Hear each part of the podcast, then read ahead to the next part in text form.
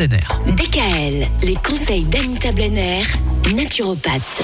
Quel plaisir de vous retrouver Anita pour cette nouvelle année qui commence, on l'espère, sous les meilleurs auspices. En tout cas, on vous la souhaite très bonne. Ah bah oui, bonne Plaisir année partagé Anita. et très bonne année à vous et ainsi qu'à tous les auditeurs que j'embrasse.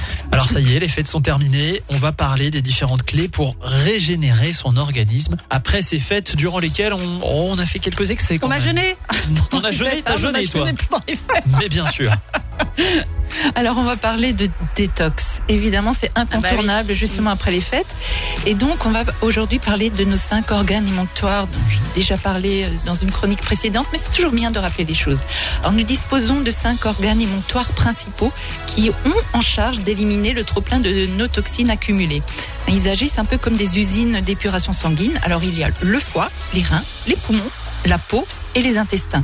Et nous avons également quatre organes émonctoires secondaires qui sont les glandes salivaires. Alors au travers de la salive, il faut savoir que nous éliminons des toxines.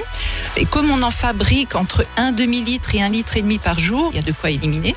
On élimine également euh, via les glandes lacrymales, via les amygdales qu'il ne faut pas enlever trop vite à nos petites têtes blondes car ces dernières agissent aussi comme des barrières euh, face aux virus et aux bactéries. Puis c'est aussi là qu'il y a beaucoup d'anticorps qui sont fabriqués hein, dans les amygdales.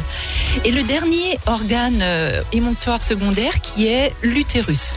Alors nous les femmes, nous éliminons davantage de toxines via nos menstruations.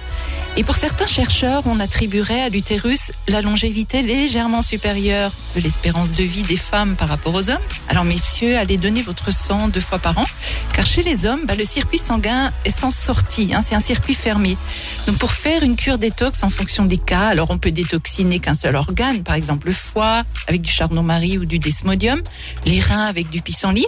Mais demain, nous verrons avec quels produits naturels on peut détoxiner tous ces organes émonctoires et de façon simultanée. Et c'est un seul produit alors. Un seul produit. Très bien. Rendez-vous demain pour en savoir plus. DKL, retrouvez l'ensemble des conseils de DKL sur notre site internet et l'ensemble des plateformes de podcast.